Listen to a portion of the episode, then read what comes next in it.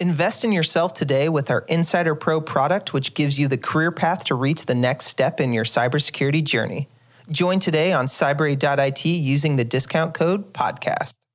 Overseeing the technical aspects of privacy is a huge role for many CISOs, including Gerald Beuchelt of LogMeIn. Gerald discusses the importance of having a business continuity plan prepared and understanding company operations from employees working different hours across time zones. Throughout the episode, Gerald, Mike, and Jonathan talk about scaling up service for SaaS products, the importance of doubling down on security awareness and engagement with a completely remote workforce, and experiences working off hours around the world for 24 7 monitored work roles.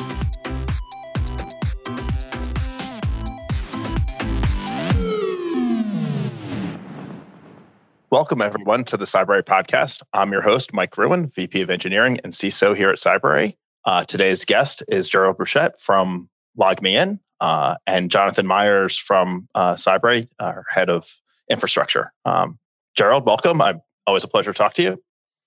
Mike, thank you so much for having me. This is uh, really quite an honor, and I'm uh, looking forward to the chat. Cool. Do you want to uh, introduce yourself and tell people a little bit about you? Oh my, yeah, love to. Uh, doing that all the time. Um, my name is Gerald Beuchelt. Uh, I am, like I said, the Chief Information Security Officer for LogMeIn. LogMeIn is like for those that don't know, it's a um, it's a, a, software as a service company. We have roughly 20 major products, uh, among them names such as GoToMeeting, GoToWebinar, or LastPass, which are uh, hopefully well known to uh, at least some in the audience. Um, within within that organization, I'm responsible and accountable for uh, everything related to security, uh, compliance, and uh, um, the technical aspects of privacy. So that uh, um, obviously our legal friends uh, lead that particular practice, but uh, we help them implement this, and it's a great great collaboration there. And that really spans everything from product, through uh, corporate IT, through uh, outbound uh, messaging, um, and, and everything up and down. So it's it's quite comprehensive. I got here as like I was a, a CISO before for a smaller company uh, named Demandware, which was acquired by Salesforce in 2016. That was a great ride as well. Uh, definitely been seeing uh, fast growth and um, rapid um, expansion of a, of a team as well as our product. And before that, I was working in a couple of different companies. I was uh, at MITRE, um, which is uh, um, federally funded research and development center, so it's a little government centric. And before that, it was a long time ago at Sun Microsystems in the good old days when uh, Solaris was still uh, the premier Unix on the planet, and um, things were happy and uh, sunshine and rosy. I miss those days of Solaris being the, the premier. That was definitely where I cut my teeth. Um, and Jonathan, uh, I don't know if you want to give a quick intro? Yeah, I know nothing about Solaris. Um, way before my you, you were born after Solaris, weren't you? yeah, I guess mid '80s. Yeah, yeah. Solaris had already come and gone, probably. Um, so yeah, so I, am the uh, principal infrastructure engineer at Cybrary. I do all the basically DevOps and then all production infrastructure, um, which includes defending from cyber attacks and all the kind of fun compliance stuff that kind of comes along with that. Um, and yeah, so been doing that for a couple years now. Before that was at a company called Red Analytics with Mike, uh, where we did some UEBA insider threat software vendor stuff. So cool, cool. So yeah, so I think um, one of the things we sort of wanted to talk to you about was um, you know during COVID nineteen, uh, with the big shift of everybody working remote and your organization, sort of how you handled um, that from both a scaling your own internal infrastructure because now there's suddenly so much more demand, and then also you know what the security implications of and um, were during that period and, and, sort of how you handled that. Sure, absolutely. We'll start it's off like, with some softballs, you know. yeah, dude, it's like this is this is straightforward. It's like I mean, come on. Uh, LogMeIn is a remote work company. It's like we've been really uh, been this uh, since our inception in 2003 because it's like uh, the, the, reason the company was actually founded was what uh, one of the original founders was working on one side of Budapest. Uh, the data center was on the other side of Budapest, and you really didn't feel like driving over at night every every night at 3 a.m. in the morning in order to work on the servers and stuff. So I found a company called 3 a.m. Labs which was uh, ultimately a, a, way for him to address getting to his servers at 3 a.m. in the morning and, and not having to uh, to drive around. So it's like this whole idea of remote work is really something that's been uh, pretty deeply ingrained in the um, in the overall DNA of the uh, company, which uh, you can see it's like as you go through through the portfolios that we have GoToMeeting go to webinar for like online collaboration rem- um, enabling a remote work even in, in, times where you cannot necessarily meet face to face we have other uh, products like help desk products uh, like rescue or, or Assist, that really help it uh, departments to service people's laptops even if they if they can't walk up to the uh, to the IT station and then get stuff done. So generally it's like this whole idea of remote work is something that that we have been um, quite um, quite uh, well understood at uh, at the company. But obviously, it's like when you when you uh, within literally hours uh, uh, have to go from um, the com- uh, parts of the company, maybe like 30 30 or 40 percent of the company working remotely or in the field suddenly to 100 percent working in the field. That's a challenge. It's like I, I mm-hmm. don't believe that anyone was just going like oh yeah it's like this is super easy. It's like nothing happened. So it's like we, we had obviously some some of those uh, to address some of those challenges. Fortunately uh, we had prepared to some extent with uh, some um, business continuity uh, programs and frameworks. So we had a rough understanding about what we wanted to do but obviously nobody knew exactly that this thing would happen. So from that perspective, uh, it was it was definitely something where we uh, had to both rely on existing playbooks, but also improvise uh, as we were moving along. Internally, I would say it was really not that much of a, a significant change. Like I said before, this whole concept of working remotely, working uh, um, through through a, from from anywhere kind of concept is is part of like what we do at LogMe. And so from that perspective, it was um, yeah, well, it's like just drink our own champagne or eat your own dog food, depending on uh, how old you are, right? So uh, mm-hmm. it's like we're just going going down the path of uh, what we were saying all along is the is the right approach. It worked pretty well. It's like the company itself is really well set up from a, a software as a service perspective. So a lot of our uh, internal services do not rely on some server sitting in some uh, some corner of an internal data center or a, IT cabinet or what have you.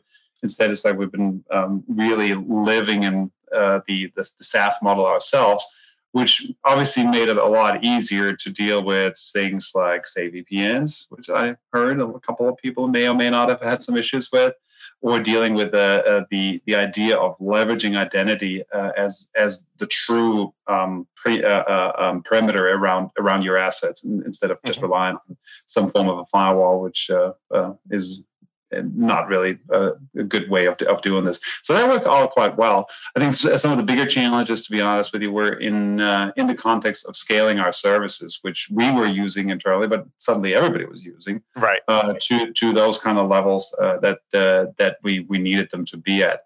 And uh, um, obviously, it's like if you scale again, literally overnight by 100, 200, 300, and more uh, percent, then um, you you do see a couple of things maybe not working out quite so great. It's like, uh, and uh, I have uh, the highest respect for our operational teams and uh, also our, our, product development folks who've been literally like identifying those things on the go and then been able to to truly go in and address these things on the fly. And I think this is this kind of a commitment to the product is one of the things that is required, but also the ability to to really uh, understand your own environment in a meaningful way and then then drive forward. So this this insight into how how the architecture works and what's been happening has definitely been super helpful from that perspective. Yeah, I got to imagine it's like uh, both your uh, great dream and worst nightmare, right? Like in terms of like suddenly you're you're 10x what you were yesterday or whatever it is because there's just so much more demand for for your products. Um, but then it's overnight success type. Oh, you know, not that you guys haven't been around for a while and that you're, you know, mm-hmm. you understand what I mean. Like it's all of a sudden there's just a huge demand. Um, so I got to imagine that that had its own challenges. I know for us, um, on the IT side and the security side, like all that, we're very similar in that there's nothing really here. So that transition was easy. And I was just having this conversation with somebody the other day about, but where the challenge really was, uh, was more on the business side, more on the the cultural change shifts that had to occur by us not all being in the office at the same time or um, communication patterns having to change or adjust. And, and that was really where the challenges were. We were already kind of set up for um, being 100% remote from a from an IT computer systems perspective, and, and I think Jonathan uh, take should take a lot of credit for that. We've done uh, he's done a phenomenal job in, in getting us set up that way. Yes, I think you, you just brought up something that that I uh, um, that was really important for us as we were transitioning from the uh, normal kind of like um, hybrid office environments into into remote uh, remote work only. Um, what was important to me from a security perspective is that we really doubled down on our security awareness and engagement uh, function because at the end of the day, it's like if you have uh, if, if if if you think about it, it's like in a large office, people tend to rely on shouting over the hallway, say, "Hey, it's like I got this kind of weird email. Is that okay?" Or mm-hmm. is like is, is that not so good? So it's like those kind of uh, interactions suddenly were, were gone. I mean, we obviously have internal instant uh, uh, instant messaging kind of uh, tools that allow us to to do this online, but it's not the same quality of, of interaction. It's, it's like you, you feel it's like, eh, do I should I really shoot this message over to someone, or is like maybe I'm disrupting them? It's like I don't know. So, right. um, so I just click. It's like it's it's going to be fine anyways. So really raising that right level of awareness uh, across the board, making sure that people do understand what it is that uh, um, that, that, that we're facing, and then it's like looking at uh, a lot of the uh, early on social engineering, uh, particularly phishing um, uh, lures that were suddenly, and that that was something that I found to be very interesting. It's like suddenly, it's like pretty much everything else was going away. I mean, mm-hmm. sure, it's like still have the prince from Nigeria, but it's like, uh, but it's like, it's, it's like most of the other ones is like just went away, and it's just, right. oh, it's like, oh, COVID, COVID, COVID, COVID. So, so it's like it was interesting to see how how quickly the adversarial uh, actors have been uh, adopting to um, the the what I call the the clickbait du jour um, which was just like something that was uh, that everybody was craving to get more information about, and then leveraging that in order to push ransomware, to push malware, or to push other kind of uh, um, credential phishing activities. Yeah, actually, it's funny that you mentioned the whole. Um, it didn't even occur to me uh, while we were out. So we've returned to the office to a certain extent. Not not everybody. Um, it's about 20 people in an 80 person office, so we got plenty of space to move mm-hmm. around. But didn't even occur to me um, how much I was missing out on people just stopping by my office and showing me their laptop, like, "Hey, I got this email." It it, it seems weird, right? Like, uh, they know enough not to just forward it to me. Um, uh, but how do you, you know, and a couple people slacked me, "Hey, I got this weird email," and it was like a screenshot. But for the most part, I got to imagine that um, that number, the the instances went way down of people coming and asking me like or no, telling me or asking me like, "Hey, what should I do with this?" went way down. At the same time, the number of emails they were probably phishing emails they were probably receiving was actually increasing. Um, and it wasn't until I was back in the office and somebody popped in and were like, "Hey," showing me their laptop. I was like, "Hmm, I did miss this a little bit," and um, I'm glad that this is happening again. But at the same time, what yeah. was going on while we were all working from home? yep, that totally makes sense. It's like uh, I completely agree, and it's uh, it's it'll be interesting for us because like we have uh, now extended our uh, work from home program till uh, till the end of the year. So from that perspective, it'll it'll take some time before we fully engage uh, through mm-hmm. the office again. But I think uh, it's going to be it's going to be an interesting uh, situation in terms of like coming back. And um, I'm not sure that everybody will be coming back because it's like looking at some of the um, expressed desire with regards to like do you want to work fully remote, fully in the office, or something in between. I think a lot of people are enjoying the idea of something in between that allows them the flexibility to see uh, friends at the office, see uh, um, socialize where, where where it makes sense, but then at the same time also uh, being able to have the flexibility in a work a work from home kind of uh, schedule and environment, which for many people, not all of them, let's be honest here, but for many people makes them more productive. Right. There's some people, right. And I think that's one of the challenges that we're going to see, um, at least for Cyber. There's definitely a sub a set of people here who are going to be more productive um, working from home or continue to be more productive working from home, and others um, who really are more productive from being in the office. That's why we actually brought our sales. That's why the people who are back in, we have our sales team back in. Um, they're very collaborative. There's this like um, really good energy that they have from mm-hmm. being around each other, very supportive, and it's it's competitive, but like competitive in like um in a team perspective. Like everybody has their own stats, but everybody's also happy if you hit 350, right? Like or 400, you know, whatever. It's all um because it's not a zero sum game. No, absolutely. So, right. So there's all of this camaraderie that happens, and we've seen the impact. You know, we saw the impact of some numbers going down when they were working from home, and then we brought them back in, and we're seeing those numbers go in the opposite direction. So it'll definitely be um, at least a, a, a, a people HR challenge to sort of go through the like who should be working from home, what exactly are our policies, you know, and as long as people are being productive and getting things done, you know, we'll see how it goes. Um, yeah, especially yeah, being I mean, in like DC, right? Because like a lot of our people that live on the other side of DC, you know, on the other side, hour, hour and a half commuting. I mean, DC yeah. is the right. DC has the worst traffic. It's been it's like yeah. we've uh, we're number one in the nation, I think, for the last few years running. Um, Good uh, Boston, right? I mean, it's like I'm just asking because it's like I mean, you got at least highways that have like four or five lanes. Like we have, no, no, but there's such. Well, that's like, true.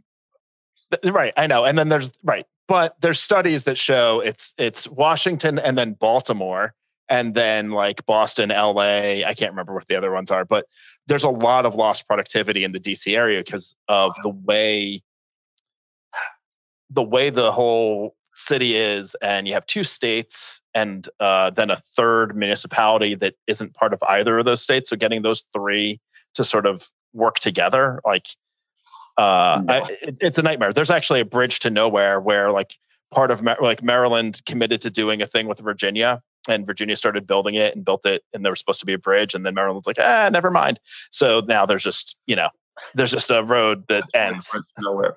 That's awesome. as opposed to a bridge, right? It's a road to nowhere as opposed to a bridge to nowhere. So, um, but yeah, I mean, we definitely are seeing like I have an engineer that lives um pretty far away, and yeah, does he want to spend two and a half hours in a car, or does he want to be able to get more done from home? Um, mm-hmm. Even me getting in, uh, I don't live that far from the office, and it can be half an hour, 45 minutes during, you know, normal, normal time. So yeah, I think that that's going to be an interesting thing um, that we'll see.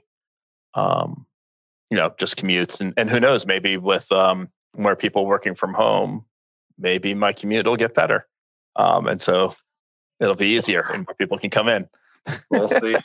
We'll see indeed. Like I'm, I'm not super, uh, I'm not super um, a high degree of urgency oh. to, to get back to the office on a regular. It's like going. It's like I said. It's like going occasionally. I think that's going to be a lot of fun. Um, mm-hmm. But it's like, uh, I mean, literally, it's like missing out on uh, two and a half to three hours of uh, commuting every day. Um, that alone just like increases productivity for me personally quite a bit. Yeah, definitely. Um, so yeah, I think um, it'll be interesting to see. Um, I'm curious. You, you sort of brought up a point earlier. We've sort of gone pretty far from, but um, in terms of the operational, like what you saw once this was all happening, and you saw this big um, surge, and you were mentioning like the dedication of your team to to as this all scaled up. I'm curious what um, are there any like stories or anything that you can share from that from that experience, or any you know any big surprises or or anything along those lines, either positive or negative. Right, right. I think one of the things that uh, um, was was underappreciated at the beginning um, that um, I kind of like that we didn't really foresee right from the from the get go, but should have kind of like foreseen. And So it was like uh, um, um, interesting from that from the, from that angle was effectively the impact that um, the the whole lockdown situation has for uh, for folks that are working in uh, literally in night shifts right? Mm-hmm. So it's like evening shifts or night shifts. So it's like we have a 24 7 security operations center. So from that perspective, that team is uh, literally um, they're, all in uh, one place, which is a, some backup location if need be. But it's like uh, generally it's like we're, we're driving this from, from from one particular place, and it's it's tough enough to do night shifts. It's like I I'm, I have a high high high degree of respect for anyone who does that. I, I did this for what was like three years or so, uh, mm. and I, I know how how uh, fun and interesting uh, night shifts can be. It's like not, um, but it's it's one thing to uh, spend a night shift with uh, with with a colleague uh, in a, in a situation where you can work with each other. It's like maybe maybe take take a little bit of time off in between. It's like maybe maybe do find a find a reasonable way in terms of like keep yourselves entertained. But it's right. totally different if you're sitting all by yourselves uh, in your in your living room or in your bedroom, maybe in a shared uh, kind of a, a, apartment or so. It's like just trying to stay awake all night long, not seeing anybody during the day, because guess what? That's when you're sleeping. Um, right. and, on top of that, being locked down, so you really don't have any kind of choice to to uh, ever meet anyone. So um, so that's that's tough. It's like I think a lot of the folks that have been working those last couple of months in those types of situations, they're truly my unsung heroes because they're keeping systems alive. They're keeping uh, um, in, in network operations centers. They, they're keeping systems safe and security operations centers. And uh, I think making sure that you have a, a, plan in terms of like how to engage, stay stay in touch, and stay engaged with those folks over an extended period of time is really really critical. And it's like I have a very high degree of uh, respect for, for for my leadership team there, who who really stepped up and said like I said, yeah, we want to organize some. So in, in, different time zones, like afternoon coffee, which is like a two o'clock at night kind of a, a event for the, for the for the other guys. So it's like really um, make sure that they stay awake and stay alert and stay mm-hmm. feel still and, and across the time. And I think that's that's something that has been really uh, forgotten over over all the responses that we've seen to uh, to what was happening in the world. That uh, there's there's still a strong need for social interaction, uh, that especially in those kind of roles, but uh, for all roles, but it's like especially for those kind of roles. And it's like if we do not uh, take take this into consideration, I think the the impact that that can have on the mental health and ultimately the, the, the physical health of people is uh, absolutely enormous and it's like um, it does not necessarily really balance well with some of the other things that we've done do you think though like that what we've gone through and with people being able to work remote so jonathan uh, is uh, travels uh, he's in hawaii right now during when covid first was happening he was in europe and then singapore so from our perspective he's working night shift during the day mm-hmm. um, and so, do you think with everything that's happening, it's actually going to make that sort of globalization so much easier? Where, um, and maybe I'm feeding you the answer I'm looking for. I don't know, um, but that it'll be easier moving forward to have sort of night shift, but not necessarily while it's their night. Just it's just 12 hours off. It's happening in London or it's happening in Singapore or wherever um, overnight. Yeah, I mean, it's like we're, we're doing we're, we're trying to do a follow the sun models like uh, like where we can, right? But it's like mm-hmm. for for operational centers where you sometimes also really want to build some some local expertise, and not everyone is like knows everything about everything, right? So it's you, you it's it's it's always good. See, Jonathan, I told you not everybody knows everything about everything. yeah, yeah. Like, maybe some people do, but it's like uh, so it's like uh, I'm just assuming that a lot of people don't. No, but I mean, it's it's it's it's it's on the one side, it's like if you're large enough, it's like if you have a large enough organization to really do a follow the sun kind of a model with small teams, say, I don't know, in Sydney and in, in Europe and it's like on the West Coast or something like that, then sure, that's awesome. That's that's absolutely ideal. It's like I uh, uh I, I really I really like this from a number of different perspectives. Uh, but not necessarily everybody can, right? So it's like if you can't do do it like that, then you have to rely on on long sh- on long uh, shifts or, or night shifts or evening shifts or what, whatever. So so I think it's um, it, it, it's going to stay challenging. Um, as far as the state of globalization goes, it's like everything that I'm seeing right now is like points exactly in the wrong direction. It's like well, that's true too. taxes, tariffs. I mean, it's like it's uh, don't get me started about the insanity, but it's like uh, um, hopefully it's like people are going to realize that uh, soon, rather sooner than later, it's like they're, they're working together and it's like tearing down uh, all those kind of like uh, um, borders and tariffs and whatnot. Um, is really going to uh, ultimately make our ability to respond to, to nasty things much better. Mm. Yeah, so uh, I was in Bali in like September, October of last year and it was interesting because there was like a growing group of like cybersecurity guys that basically oh. worked for like outsourced cybersecurity companies or whatever. So they would be the cyber SOC for like companies is like what they did. And a bunch of people were California based and then they got moved on to night shift. And so they were like, well, I don't want to work night shifts. So they literally packed their bags and just moved to Bali and then would just operate normal hours out of Bali uh, during the day, so they still got like interaction at night, and they were still able to like do all the normal things, um, and then save a bunch of money in the process. Um, nice. Did they so also I get wonder, to collect night shift pay? Like, were they also getting paid extra for working night shift? No, no, they working night shift. well, but I mean, like, Bali basically doubled your money, right? Moving from California, like, right, right, right. So, um, yeah, that's not shabby. so I wonder if that's gonna, especially now that all these things, everybody lets everybody be remote.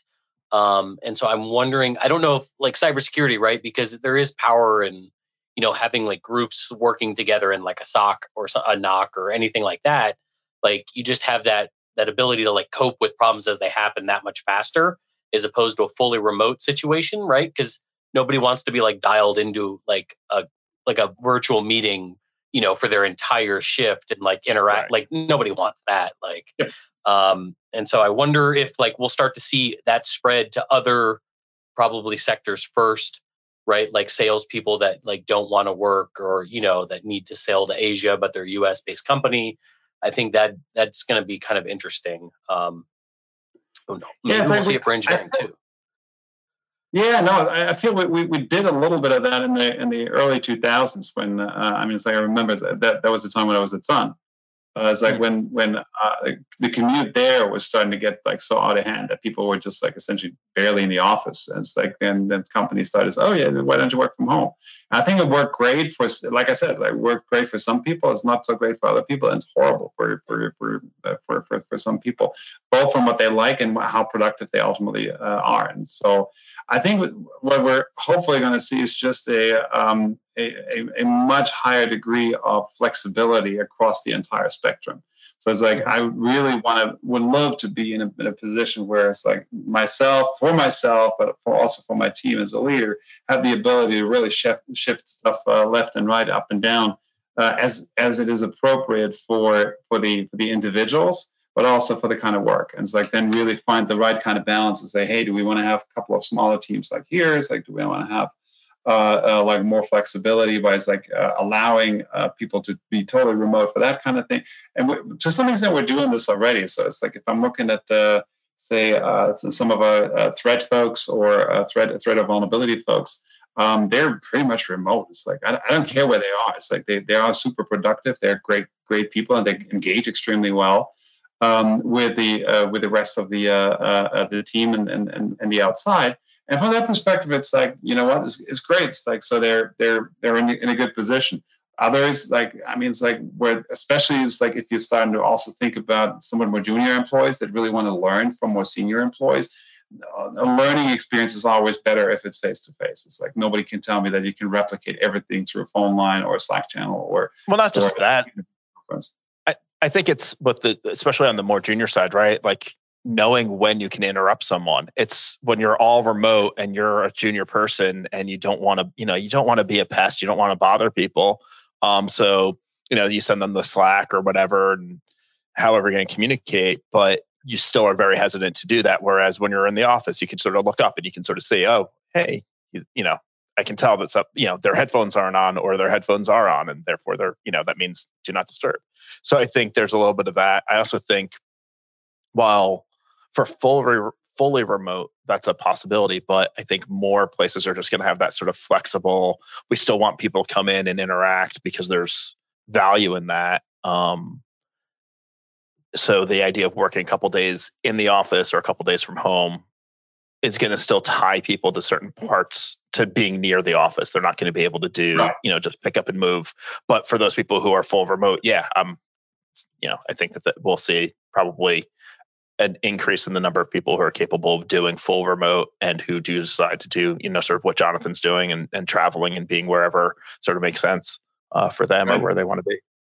Yeah, I agree. Yeah, and I think it's I think it's also super interesting, like the the whole like co-working model, right? Because some people like ref, like can't do the whole work from home thing or remote work because they need that like social interaction whereas like you're providing these spaces where everybody's kind of doing their own thing but you can still come together for like lunch like you still have those like random breaks throughout the day and you get those kind of like those rhythms that you would get in the office it's just everybody's doing different things and i think once people kind of start to figure that out and start to experience that that's that's an interesting way to kind of keep people engaged and stuff like that.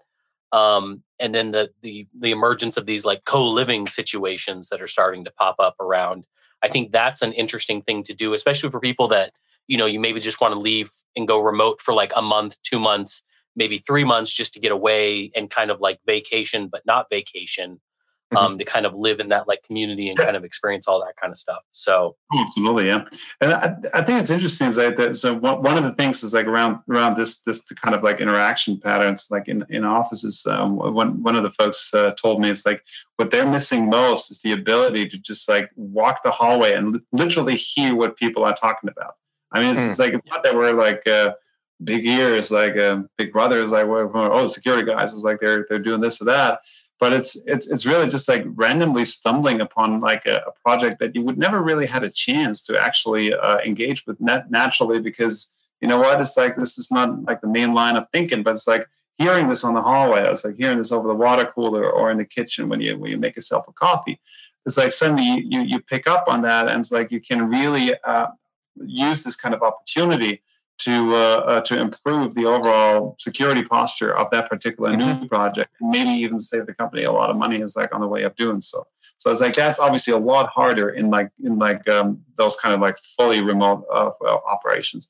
And that's why well that's why i'm convinced it's like the the the hybrid model it's like we sometimes come in sometimes don't. It's like where you figure out it's like if you really have some want, want, want some focus times like why not do that uh, from home? Because uh, assuming that you have a home that uh, that allows that obviously. Um, but or the other way around right? It's like but it's like really make sure that um, that those kind of uh, um, uh, that you have the maximum amount of flexibility i think it's going to be beneficial for for any kind of knowledge worker across the board yeah, I agree. I think there were two things I noticed when I was working from home that I missed. One was those cover the overhearing the other things that were going on and being able to weigh in and sort of um, help and be, you know, help things to be just a little bit faster, a little more productive um, by, you know, like pointing out like, hey, that's not going to be a great idea, like from a security or, or whatever. And so rather than then mm-hmm. going down this bad path and then having to unwind it and so on and so forth. The other thing uh, was the sort of rubber duck conversation. Like, I don't, and I think you can still get this in a in a co-working space where you just need someone else to bounce ideas off of. They don't necessarily mm-hmm. need like all of the knowledge and all of the experience and they don't necessarily even need to be someone on your team or whatever but i think that that's another one that i was definitely missing. Like you know my um, my 13 year old can only help me so much uh, when i'm as a rubber duck. Um, but um, but you know you can get that out of a co-working space or you can get that um, you know and i think coming into the office that's been a really helpful thing is hey let me just bounce this idea off of you. I, I think it's harebrained but you tell me. And that's just something that's hard to do yeah, totally. The sounding board is. What do you think? Is that a stupid idea or is this great? Right. It's like, and yeah, then the only other whiteboards. I don't know how. Like somebody's going to make a lot of money when they figure out how to do a true virtual whiteboard that really works.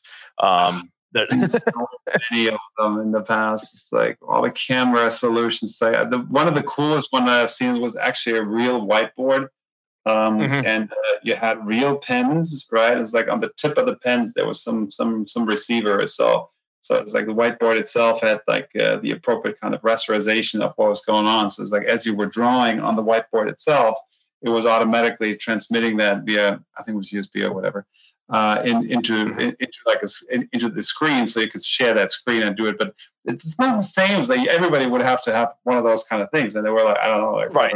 or Sketchpad, iPad. I feel like your company is well positioned to come up and solve this problem and just destroy destroy it. Yeah, well, I promise you, we'll be working on that. That's for sure. All right. Uh, let, let me know if you need any R and D. I'll come over. It'll be fun. I would say one of the uh, the uh, cool things that I found, like going down that whole thing that Mike said, where it's like you need like that rubber duck or that sounding board. Um, one of the interesting things that's kind of counter to that is say you're like the only person at your company that does like infrastructure, right? Like mm-hmm. typically, like I'm the subject matter expert. Can you re- can you relate to that, Jonathan? yeah, right. Like so, I'm the subject matter expert on infrastructure at Cybrary. There's not a lot of people I can have like super in-depth technical conversations with. And right. one of the things I I just happened into when I was I was in Bali and like some of these other places was meeting other people that did that level of stuff. And so it was amazing. I would say our infrastructure game like doubled, like it, the speed of which we were doing things like doubled and improved so fast because I was able to like sit there and just bounce ideas off another guy who was the only guy at his company and talking about ways like these different unique ways of approaching ideas or just like these certain technologies that fill these like very niche things that you just never really thought about. Um, and so, I mean, it kind of led to like a re-architecture almost of kind of how we do our entire production stack, which we're finally like coming to like see it actually in place.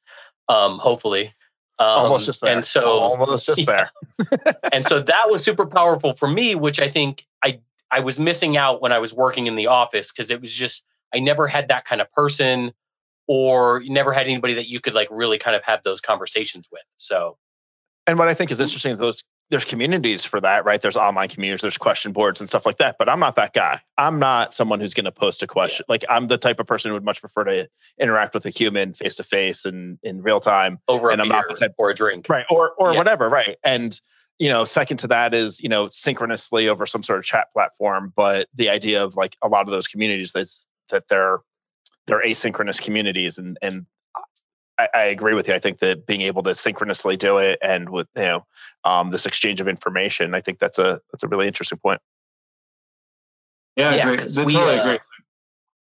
Fine. We had a uh, so like when I was back in the early days of Istio, right? Like very early days of Istio, which is a Kubernetes like management routing networking service. Like we, I was doing an upgrade and it broke in the middle, and so production like kind of goes down and if I would have been in the office, like nobody would have been able to help me at all. But at this co working space, I was able to call on my buddy James and be like, hey, like you know Istio, I know Istio, like help me figure out like where I can start to debug, you know, so it's like we can tag team this and stuff like that. And I think that was that was also super powerful. It's just like when you get into a bind, it's it's very easy to kind of hopefully find people. And I think in the past we've kind of done these things with like meetups and things like that but those always seem like a super like formal gathering and it's like it's all time bound and things like that whereas like this is like you're just kind of working in the same space you know you just bump into them just like i guess kind of like normal non-singular focused people in a company kind of do it right? Like engineers you know if you, you have multiple ui guys like you can walk over to the other ui guy and kind of bounce ideas off but i think as we start to get to these like super technical type roles, right? Like we're not really looking for generalists per se anymore. And some of these more nuanced things, it's it's kind of super powerful. So.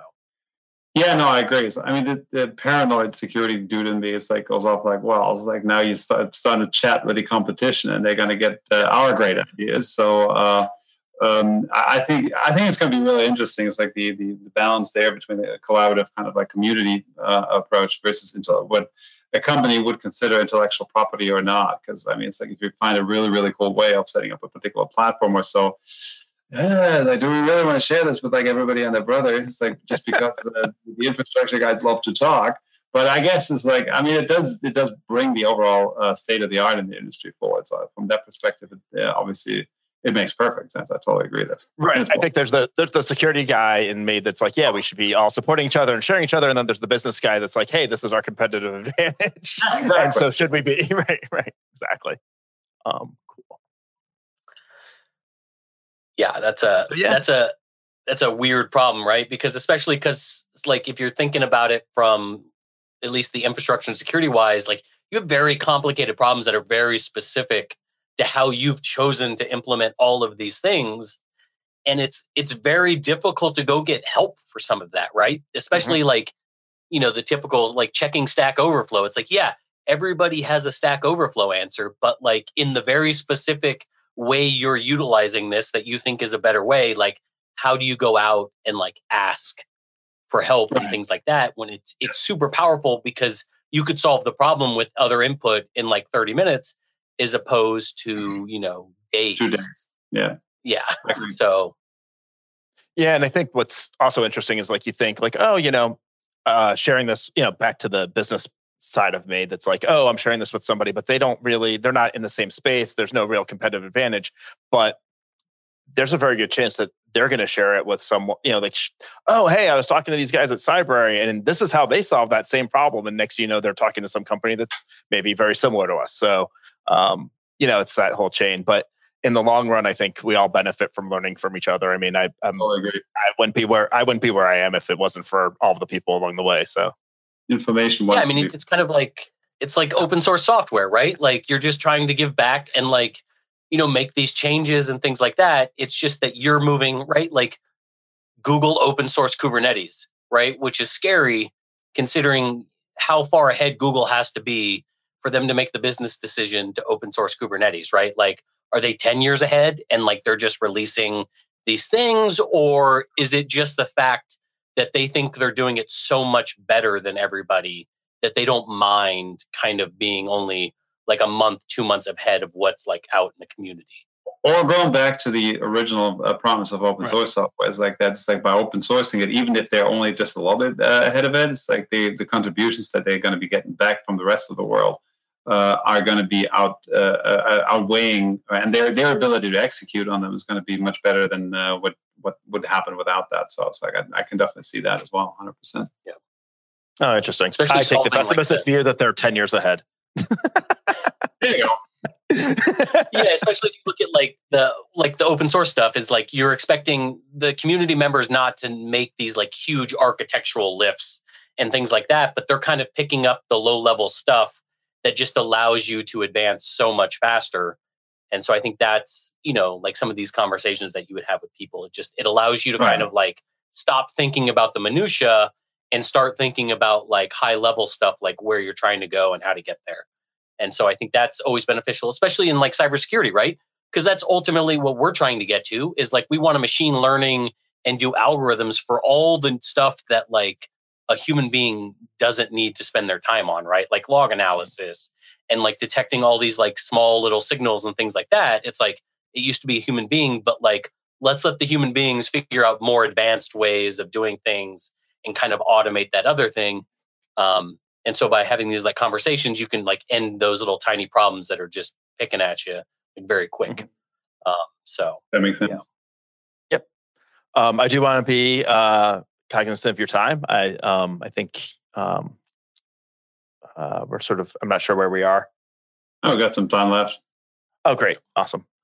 Um, so yeah, I think um, we were talking about, and hopefully uh, maybe we can cut this out a little bit. I don't know at the time. You can totally cut um, this if what was that?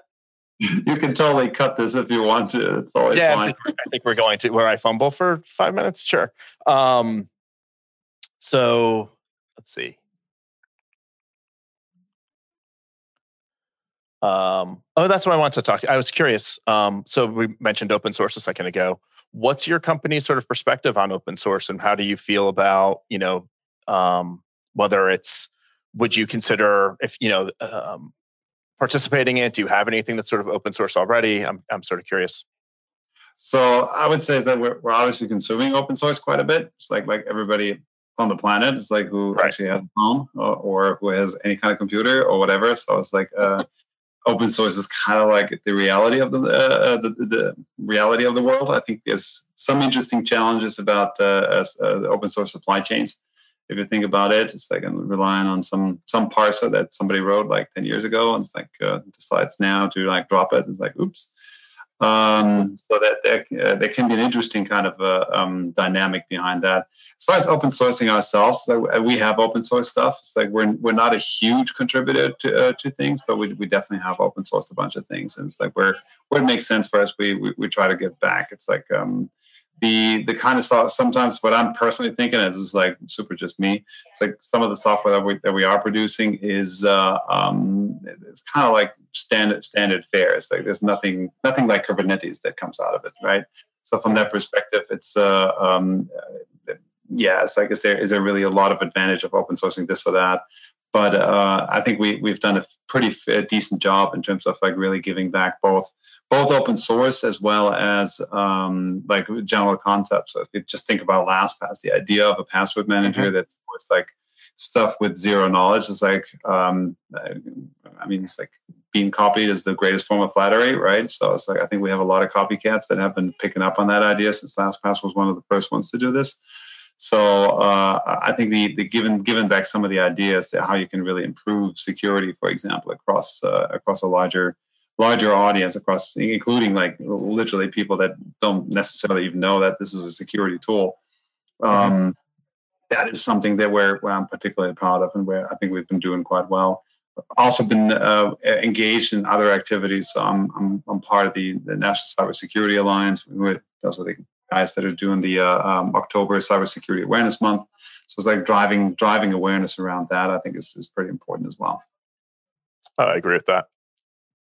Um, I think we've always, or I've always had that challenge with open source. Um, there's plenty of projects we've thought like, hey, yeah, we should open source this, or, or um, but then it frequently runs into some sort of challenge at some level and then it's do we really want to maintain this? Do, what's the level of overhead? Do we have the you know? yeah. Yeah that's that's exactly because i think what's what's really what's really not a good strategy for open sourcing is like just tossing something over the fence right and then say like oh yeah here we're open source we're awesome it's like uh so who's maintaining that? It's me. I don't know. I won't. Right. so I think that's uh, that's that's not necessarily a good way of, of open sourcing. I think mm-hmm. everybody agrees on that one.